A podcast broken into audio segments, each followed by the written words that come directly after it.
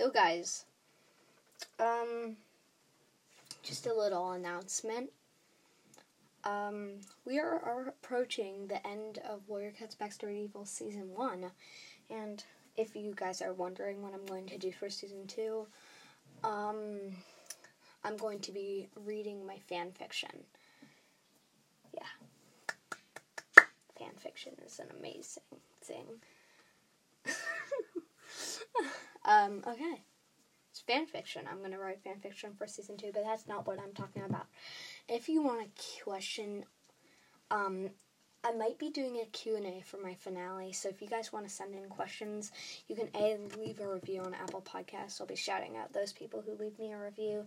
Or B, you can send me a voice message. I'll be getting through every single one of them who sends. Probably not going to get that many, but still hope you guys